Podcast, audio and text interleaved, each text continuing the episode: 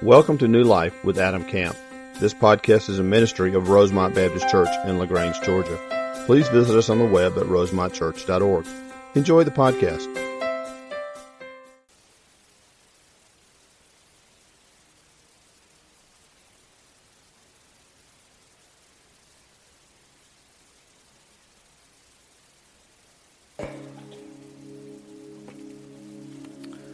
To begin this morning, if I could, before I pray, by updating you on the Lottie Moon Christmas offering. As you know, we have been talking and praying about this now for a few months. We really started the first part of October thinking about and, and kind of setting a goal for our church, asking the Lord just to bless us and, and to use us. And we set a goal this year for $51,400, which is considerably higher than we've ever done before, considerably. And we did this after just a lot of prayer and kind of seeking the Lord. And this is the amount, according to the International Mission Board, that it takes to fund one missionary overseas for a year. So $51,400 will fund one missionary in the entirety of what they need for one year. So we set this as our goal, prayed about it, talked about it, had people begin to give even in October all the way through our Christmas Eve service. And I want to report to you this morning that we not only met our goal of 51,400, this church gave just above $84,000 to the Lottie Moon Christmas offering.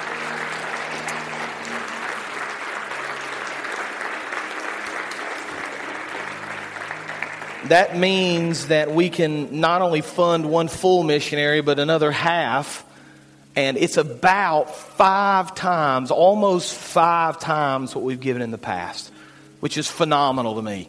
On top of that, as if that weren't enough, we had another donation at the end of the year for $60,000 to go completely to missions at this church. So that means in the Christmas season, this church raised $150,000 for mission work to be done overseas, locally, wherever the Lord's going to use this. And I could not be more excited and more proud of this church right now for what you guys have done and what you've accomplished. The Lord is doing incredible things. If you'd asked me at the beginning of October if we'd have raised 51.4, people did. And I said, you know, I'm praying about it. I hope we can. To not only kind of blow through that, and, I, and I'm going to tell you the secret I, I wouldn't have told you before because I wanted you to give. We had just about raised that before Christmas Eve we had just about come to that number. People had given in such great numbers before that, and so we were able to add on to that Christmas Eve service. So thank you for what you're doing. Praise the Lord for what He's doing. And it just reminds me that my vision is way smaller than the Lord's. You, you should learn that about your own life.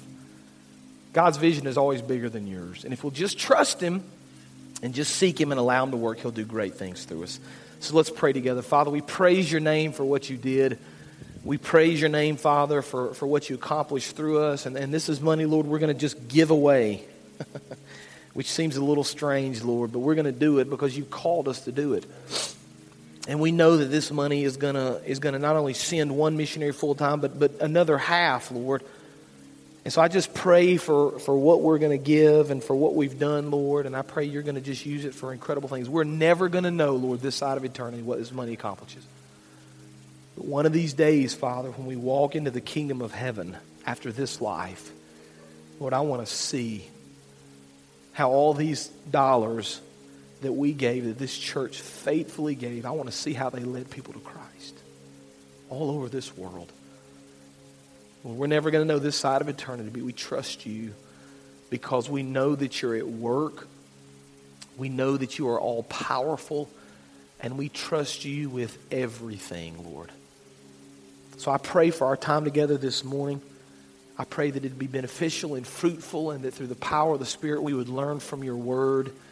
And Lord, in this coming year especially, we would be transformed more and more into the image of your Son, Jesus Christ. It's in his name that we pray. Amen. Well, Happy New Year. Hope you had a great Christmas season and enjoyed time with your family and your friends. And New Year's is always kind of an exciting time because it's an opportunity for a fresh start. And a lot of people use New Year's to kind of set goals and to, some people call them New Year's resolutions because they want to kind of start afresh and anew. And so I kind of did a little research this week. I was curious about the idea of New Year's resolutions. And I found, according to research, the top five New Year's resolutions. Anybody want to guess what number one on the list is? Lose weight. it's like in unison. It's always like this. Lose weight. Number one, lose weight. Number two, get organized. Number three, spend less and save more. Number four, enjoy life to the fullest. Number five, stay fit and healthy, kind of related to number one. But here's kind of maybe the interesting and, and I guess really the, the sad thing about New Year's resolutions. Statistics tell us that less than 10% of the people are actually successful in achieving their resolution. I'm not trying to pour water on your New Year's resolution right off the bat, but most people aren't able to fulfill what they want. In other words, they have a lot of good ideas and a lot of good desires and they want to do some good things for the new year, but they just aren't able to accomplish. In fact, one researcher said it like this most people never fulfill their resolutions because they set goals that are unrealistic and unattainable. Now, if you've ever kind of started a New Year's resolution or set goals, you understand that unless you've got a plan to get there, it becomes very difficult. If you're one of these folks that kind of raised your hand, so to speak, with the idea of losing weight, yeah, I need to lose some weight this year. If you don't have an actual plan to lose weight, you understand it's very difficult to lose weight, right? If you keep eating and not exercising the way you've been doing 2015, chances are you're not going to lose a lot of weight. Trust me, I know from experience. Hoping you're going to lose weight is not enough to actually lose. If you say, you know, I want to do better with a budget and I don't want to spend as much, I want to save more. If you don't have an actual plan, to save more and spend less, chances are you're not going to actually achieve that goal. And so I want to kind of take this idea this morning of the, of the New Year's resolution or maybe goals for 2016 and I want to I want to simplify them. In fact, I want to think this morning about just kind of one spiritual goal. If I could for you give you your New Year's resolution or give you your goal for 2016, if I could kind of simplify it for you, I'd, I'd, like to do that this morning. I want to set for this church and for the individuals, the people of this church, one very simple and I believe attainable goal. And not only are we going to set the goal, we're going to kind of work out a plan for how that goal can happen. So if you have your Bibles, I'm going to invite you to open to Matthew chapter 28. Matthew chapter 28 is going to help us understand kind of what this goal is going to look like. Now, let me just tell you, many of you probably already know, but let me just help you understand a little background of Matthew chapter 28. Matthew chapter 28, Jesus has already lived his life. He's been crucified. He died. He was buried. Three days later, he rose from the grave. And at this point in Matthew chapter 28, Jesus is about to ascend into heaven. So his followers, now just to kind of understand what's going on here, his followers who had kind of given the last three years of their life to Christ have now watched their leader being arrested, beaten, crucified, buried. Now they've seen him raised from the dead, so their emotions have kind of been topsy turvy, and there's been a lot of fear, uncertainty. They're not quite sure what's supposed to happen. And so Jesus is going to come to them now in the last part of the 28th chapter of the book of Matthew, right before he ascends into heaven, and he's going to give them kind of this final command. He's going to give this final command of how they ought to live their lives. Matthew 28, 19 and 20. Here's the command from Christ. We have it on the screens.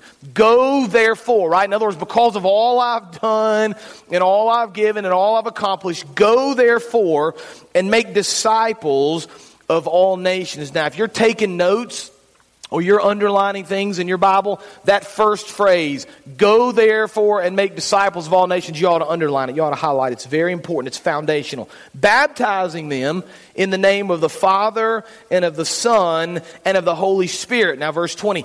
Teaching them to observe all that I've commanded you, and behold, I am with you to the end. I'm with you always to the end of the age. That's the Great Commission, right? We've seen that, we've studied that, we've heard that. Now, before I get to our resolution, kind of our goal, I'm going to get there in just a minute.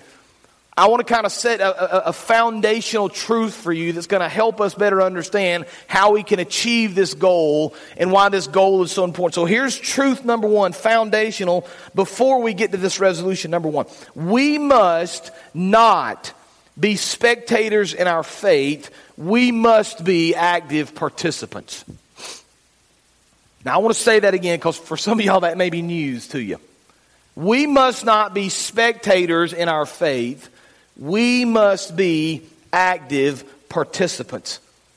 We are actually, believe it or not, called to do something, and the Lord requires certain things of our lives. You understand that? Our calling as followers of Jesus Christ is to be active, not passive. If your faith is all about kind of being a spectator and watching what other people are doing and seeing other people serve and being very passive in your life in Christ, you're, you're missing really, I think, the fundamental truth of all the Scripture. We're not called to sit and soak. We're called to go and do. You understand? I believe the whole reason the Lord calls us together as a body of Christ on a regular basis, and He does that, it's scriptural. Right? Don't forsake the assembling together, right? I believe the reason He does that is so we can come and kind of be refueled and worship Him together and be re energized and remember what we're called to do, and then we go out and do. You understand? So, in other words, kind of the worship time and the Sunday morning study and all the things we do on Sunday morning really is the beginning of the process for the week for us. It kind of launches us off into the world to go and to do and to share and to live our lives for Christ. It's not where we come and kind of listen and soak and then go home and do nothing about it. It's interesting to me how Christ begins his command to his disciples. The last words he speaks on this earth to them, the last command he gives them, he says, You need to go. Don't just sit around in the upper room. Don't just talk about it. Go. Now, for me, I grew up in a Southern Baptist church. And growing up in a Southern Baptist church meant that Matthew 28, 19, and 20, the Great Commission, was something we talked a lot about.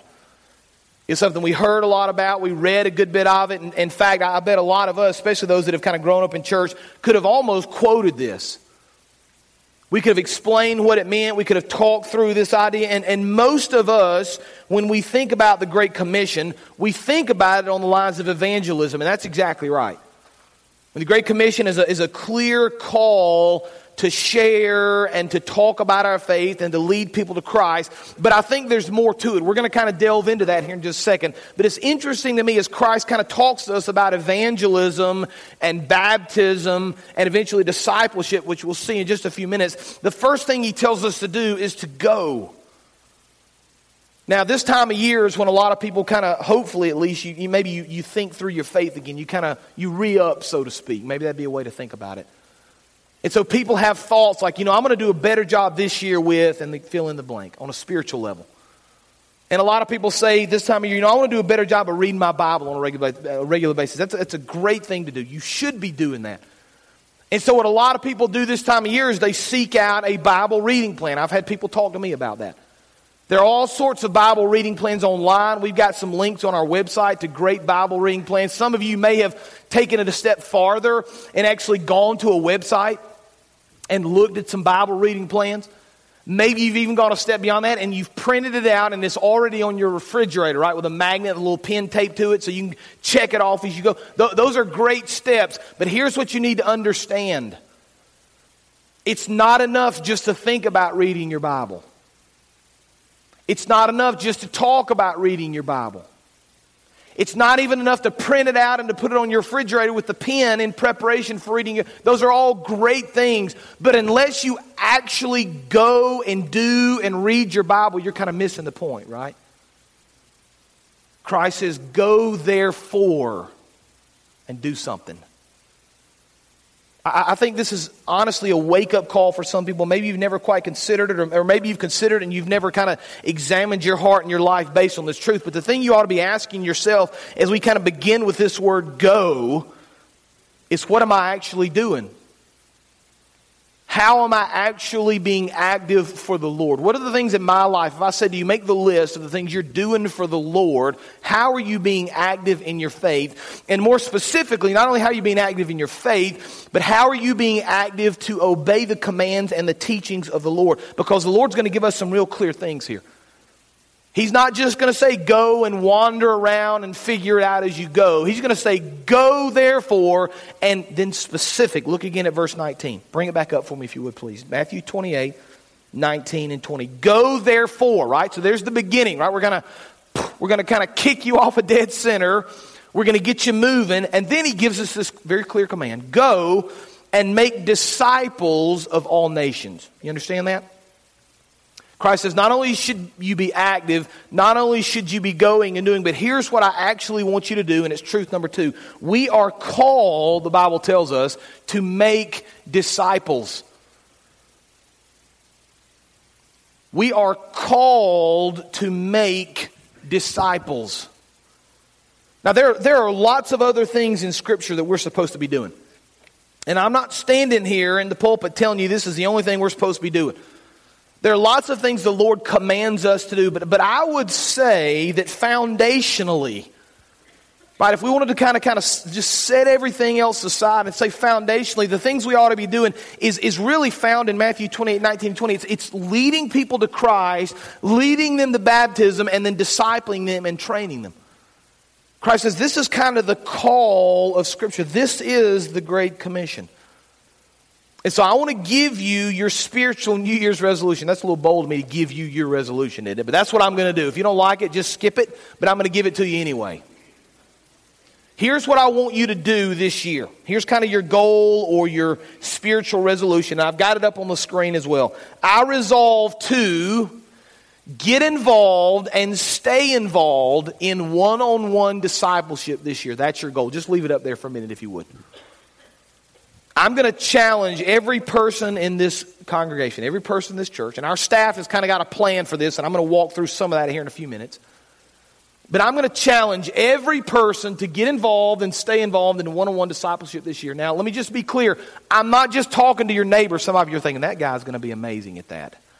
I mean, I know him, and I know, or I know her, and what she's going to do. And oh, wait, you're, you're talking to me, Adam? You're, you, I thought you were talking to this guy. No, I'm talking to you. I'm talking to every person I want you to be involved, right? I've, I've, I've, phrased this very specifically for a couple of reasons. I want you to get involved and stay involved. I don't want you to do it once and say, check that off the list, man. Woo, you know, accomplish that goal. I want you to get involved, start the process, and then stay involved. And I use the word one on one because some people would say something like this Well, you know, I'm already in a Sunday school class, or I do a Bible study on Saturday mornings, or Amen. Please, by all means, keep doing that. We're called to do that. That's a part of our walk with Christ. We need to be in groups of people delving into the truth of the Word of God and being challenged in our faith. You should continue to do that. But I'm not talking about a Sunday school class. I'm not talking about a Bible study with other people, although those are incredibly important. You should keep doing them. I'm talking about a one on one discipleship process. That means you and one other person are involved in discipleship. You say, what, what does it even mean to be a disciple? I've got a definition for you. You can leave that up for just a few minutes if you would, please, Wanda. A disciple attaches himself or herself to a teacher, identifies himself with that teacher, learns from that teacher, lives with that teacher, learns not simply by listening, but by doing. The word we may use, and, maybe it's a little foreign to some of y'all, maybe a little more old school, but it's the word apprentice. It's the idea when you kind of learn from somebody else. There's this master or there's this person that's really good at something. And so you want to understand how to do that more. And so you become an apprentice. You kind of follow this person along. You work with this person. You study under this person. You train under this person. And you understand through this process how to be like this person. That's what discipleship looks like. Now, we're all disciples of Christ. Let's be clear. We're all called to be followers of Christ, to live for Him, to, to operate in such a way that we bring Him honor and glory. But discipleship and the idea of learning to be more like Christ doesn't happen overnight. Okay, there, there's not some magic formula I can give you. There's not some pill you can swallow. There's not something you can say and it happens. It's a long, ongoing, sometimes very difficult process. But here's the thing we need to understand. If we're really going to grow in our faith, we need other people to help us. You understand that?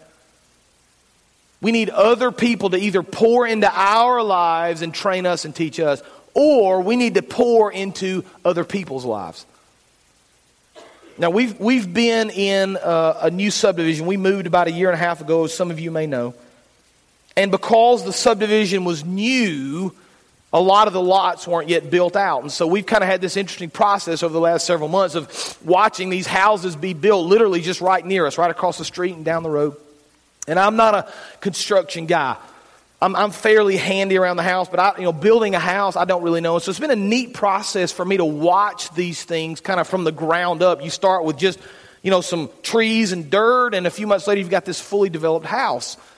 And it's interesting to me because by far the, the, the neatest part of the process is the framing of the house. Now the framing is where they come in with the two by fours and they put up the walls and the roof and you know they don't they don't finish anything out yet, but that's the framing process. And people come in behind them and put in sheetrock and roofing and carpeting and all that. But the, the framing is neat to me because they'll they'll pour the slab for this house, and then that's got to sit for several weeks to cure, to get stronger.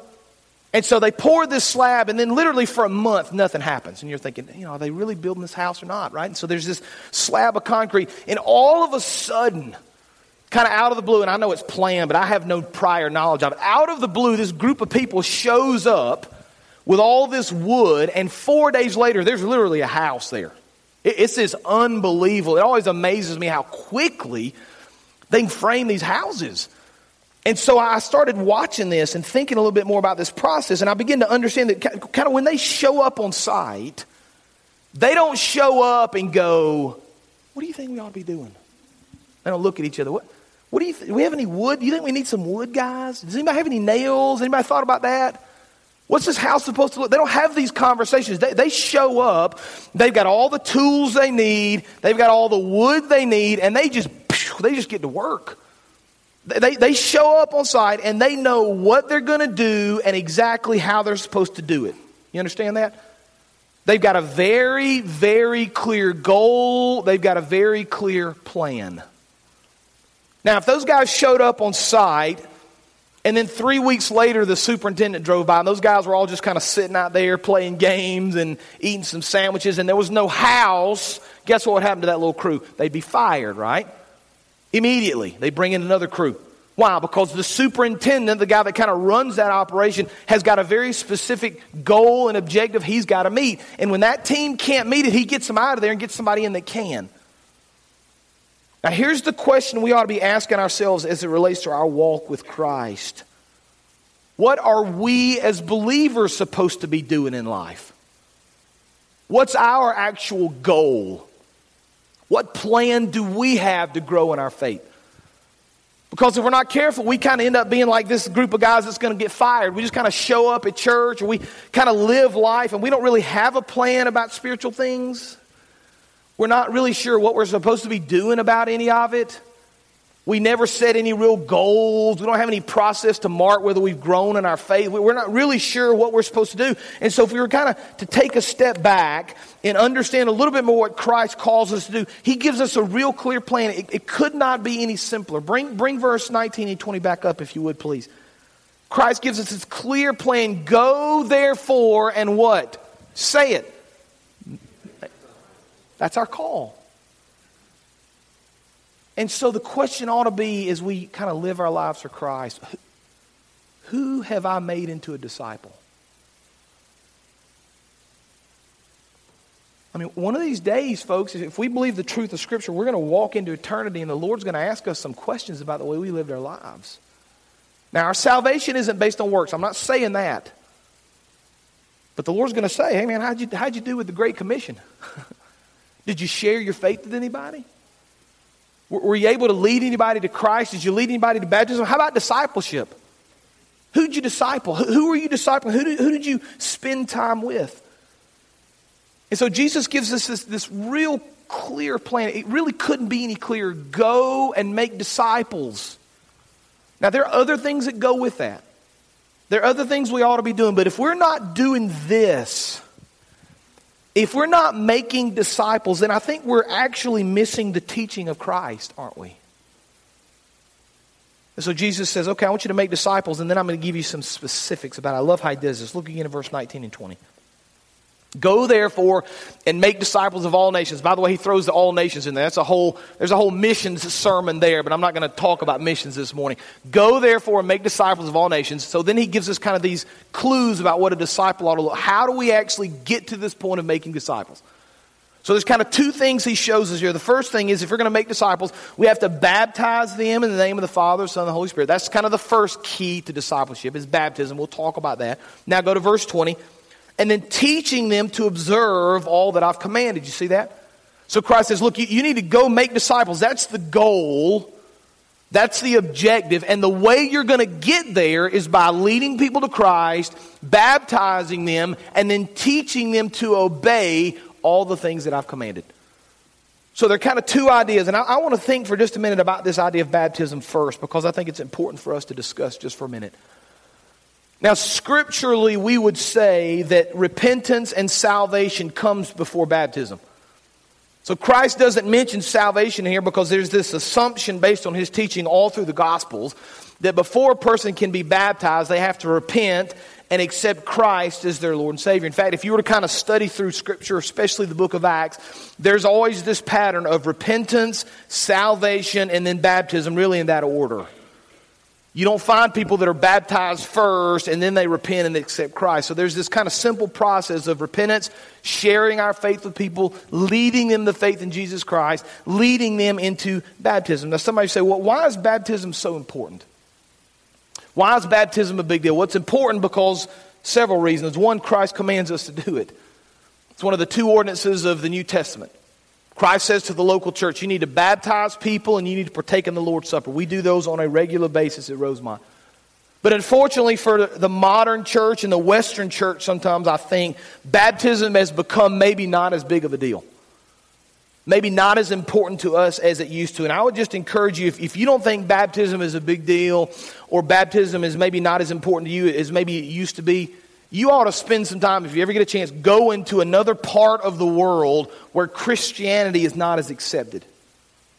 We see this in South Asia all the time. If you live in a place where Christianity is not really accepted, for you to step out and be baptized publicly is a big display of who you are, who you've become, and your faith in Christ. Because here's what you're saying all these people that surround you that you grew up with, you're saying, look, the religion that you, you taught me when I was a kid that I grew up in, I don't believe that's true anymore.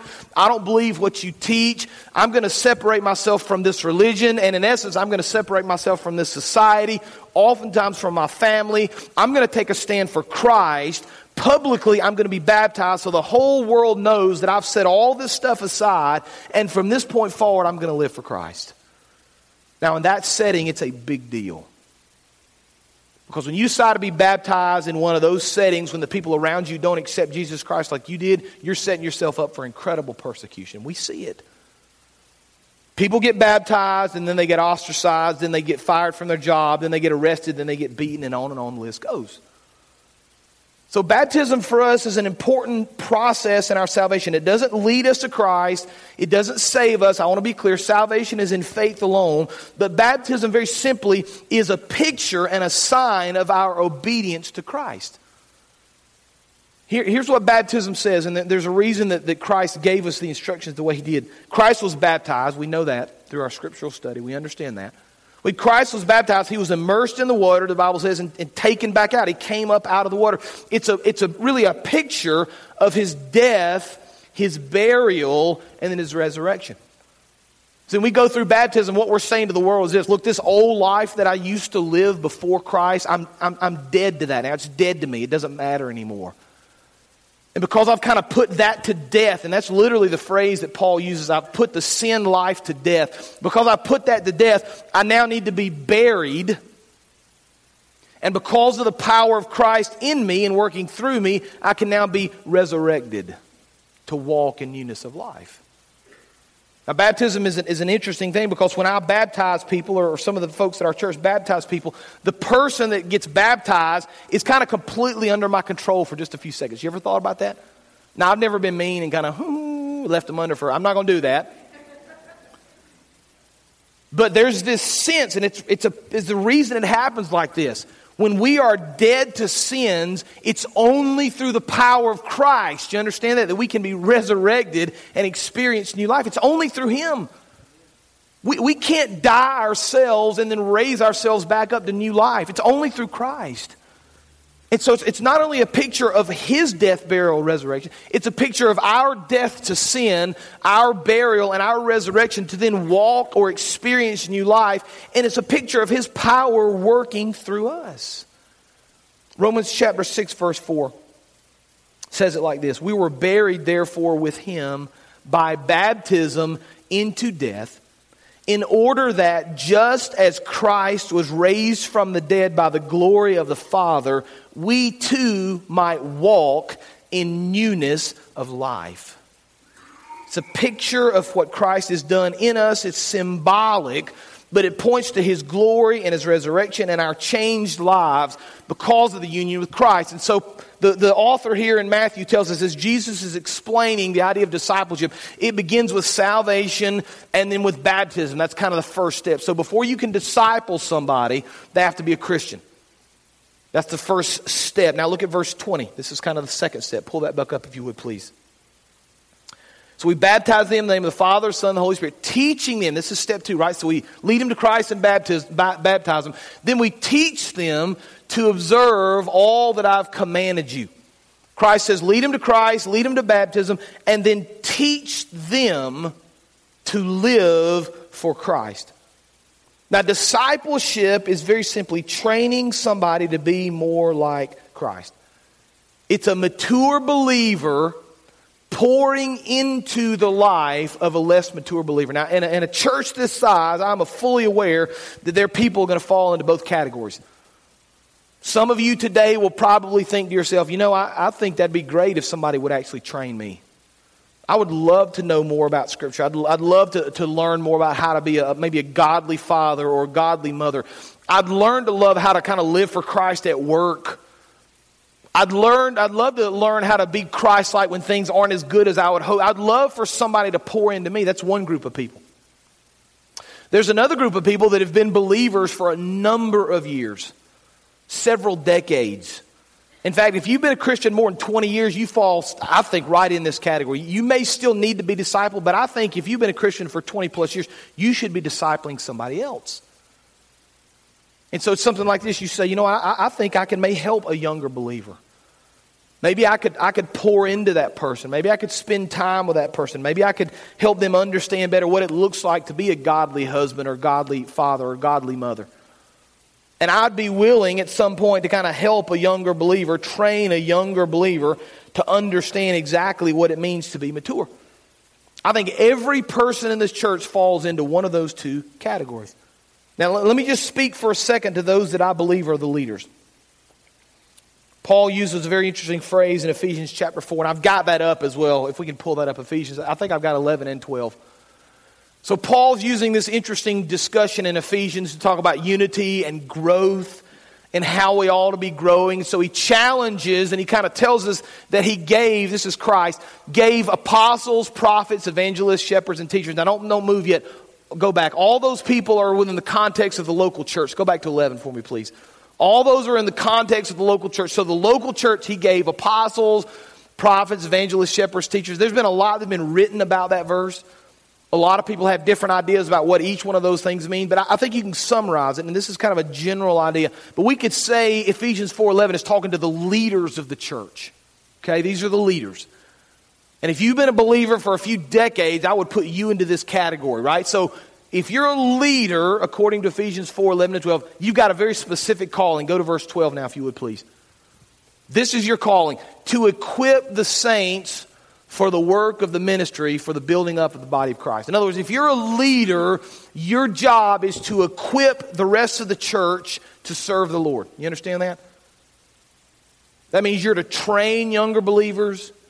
You are to disciple younger believers. You're to mentor younger believers with one specific person, uh, uh, goal in mind to train them so they can live for Christ and serve Him in all things. The mature believer should be equipping the church to do ministry. That's discipleship.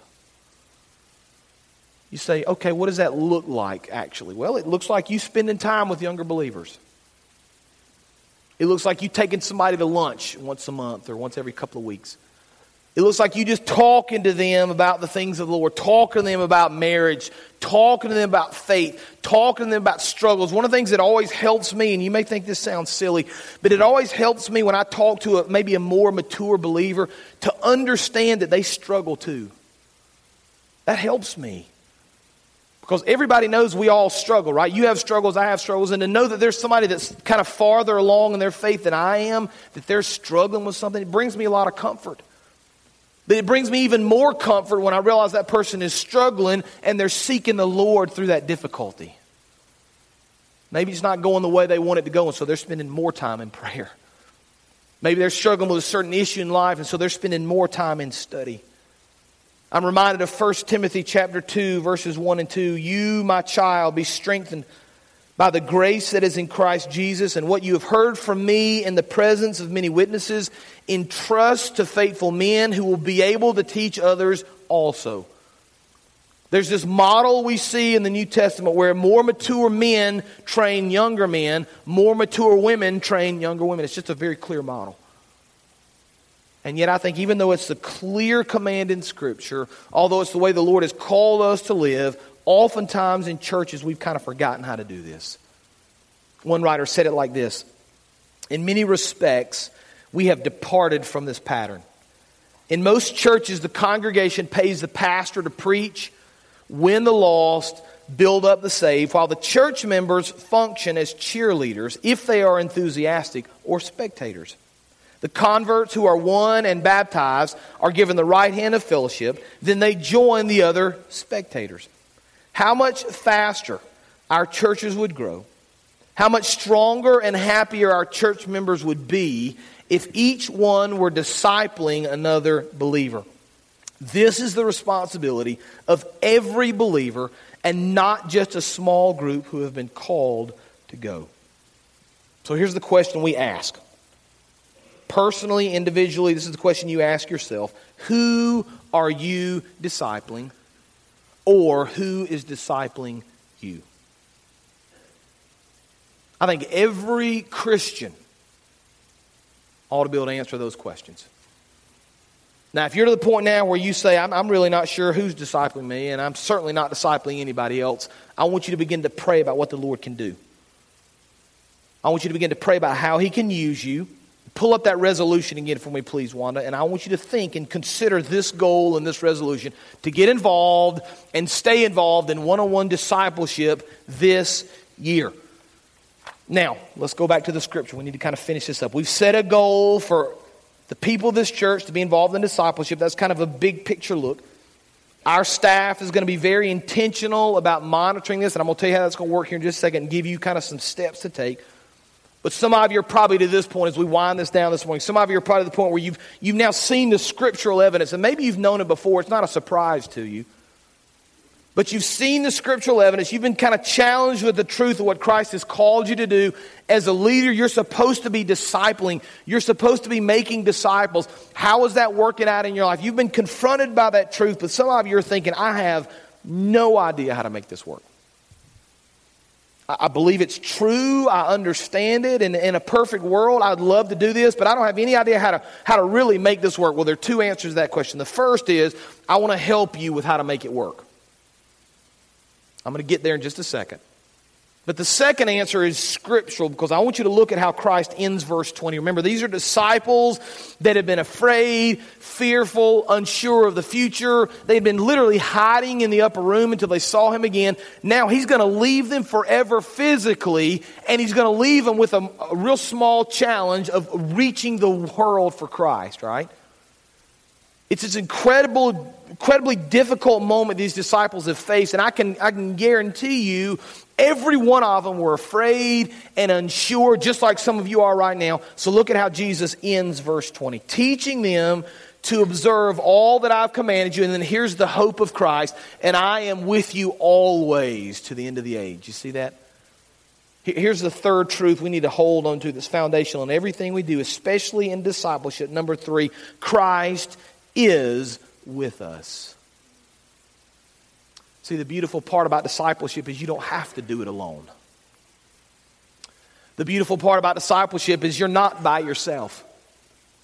See, the thing we need to understand about discipleship is this is Christ's idea. It's his calling, it's his command. And he says, Listen, if you'll just follow me and trust me and rely on me, I will be, be with you always. I'll give you the strength to disciple. I'll give you the ability to disciple. I'll give you the passion and the knowledge and the understanding you need so you can disciple or allow people to disciple you. So here's how we're going to end today. I'm going to give you a couple of outlets that I want you to do. We need a plan. If I just talked about this and then just kind of let it sit out there and never said anything about it or didn't do anything about it, it'd probably just kind of die on the vine. So I'm going to issue this challenge today. I want you to resolve to be involved in a discipleship process, one on one discipleship process, and stay involved. And then I'm going to give you some specific things I want you to do right now. During our time of invitation here in just a minute, I'm going to ask you to pray specifically. You can come down here. I'd love for this altar to be filled. But if you feel more comfortable praying where you are, you certainly can. I want you to pray about a couple things, just specific prayer. I want you to pray about number one, who should I be discipling? And then number two, who should be discipling me? Now, the Lord's going to lead everybody to just do, do different things. Some of you are going to feel like I need to be discipled and I need to be discipling somebody else. Others of you will feel like I just need to be discipled myself. And then others will think, you know what, I think I can actually disciple somebody else. You're going to fall in one of those three categories, but I want you to begin to pray specifically that the Lord would use you and, and give you the strength and the knowledge and the ability to know exactly who you ought to be discipling or who should be discipling you. That's the first thing. You're going to pray. The second thing is we've created for you a very simple outlet. We have a real fancy modern system of paper and clipboard, okay? Pens. I'm going to give you the challenge either during the invitation or after the service is over. If you say, you know what, I, I get this, I, I'm, I'm with you, I'm not sure quite yet how it's going to work or exactly what I want to do, but I'm, I'm on board. You count me in, and if you'll help me, Adam, I'll do this. I want you to put your name put a phone number or email address right there, and you're going to check off a box. Either I want to be discipled or I'm willing to disciple somebody else. Once you put your name on this sheet of paper, our staff is going to contact you. We've got some things we want you to understand and some training we want to offer you so you can better understand exactly what discipleship ought to look like. And then the third thing, some of you say, man, I get this. I'm with you. I've been doing this for a while anyway. I want you to put your name down and you say to me, I'm already discipling whoever. Because what our staff is going to do is we're going to compile a list of people that are actually involved in discipleship. It's going to go in our conference room. We're going to monitor it and pray for it on a regular basis. Because this is a big deal. This is the command of Christ. And if we're not actually making disciples, I think we're missing the truth of Scripture. And so I, I have confidence that the Lord is going to use you. I know that God is doing great things through this church already, and I have absolute confidence He's going to blow our minds with what's going to happen through discipleship. But I promise you one thing if you'll trust the Lord and His teaching, and you'll do this and step out on faith and either be discipled or disciple somebody else, I promise you, January of 2017, next year, you'll look completely different than you do now, all for the glory of the Lord. Let's pray. Father, thank you for the clear teaching of Scripture. It's always so understandable, Lord, and challenging, and it just, Father, it always just challenges our, our, our thoughts and our presuppositions and our desires. So, Lord, I pray that this will just be a challenge for us, Lord. I pray we'd understand not only the truth of Scripture, not only what you're saying, but I pray you give us the, the ability, Lord, really and the courage to step out on faith and do this to recognize, Father, that we ought to be making disciples. We ought to be discipling others or being discipled ourselves to grow in our walk. And Lord, I know that's challenging for people, that's scary for people. They're not quite sure what to make of this, but I pray you would just give them comfort and understanding, Lord, that this is your idea and you've called them to do it, and you're going to be there with them to the end of the age if they trust you. Lord, may that peace right now of, of your presence and your power, Lord, just kind of filter down through our minds and our hearts and our lives right now and give us the confidence to know that we can accomplish things if you're right there with us, giving us the power and the strength. So use us, Lord, just empower us and equip us to make disciples for your honor and for your glory, Lord. It's in Jesus' name we pray. Amen. Thank you for joining today's sermon. We would love to hear how today's message blessed you. Use the contact us link on our website at rosemontchurch.org. God bless.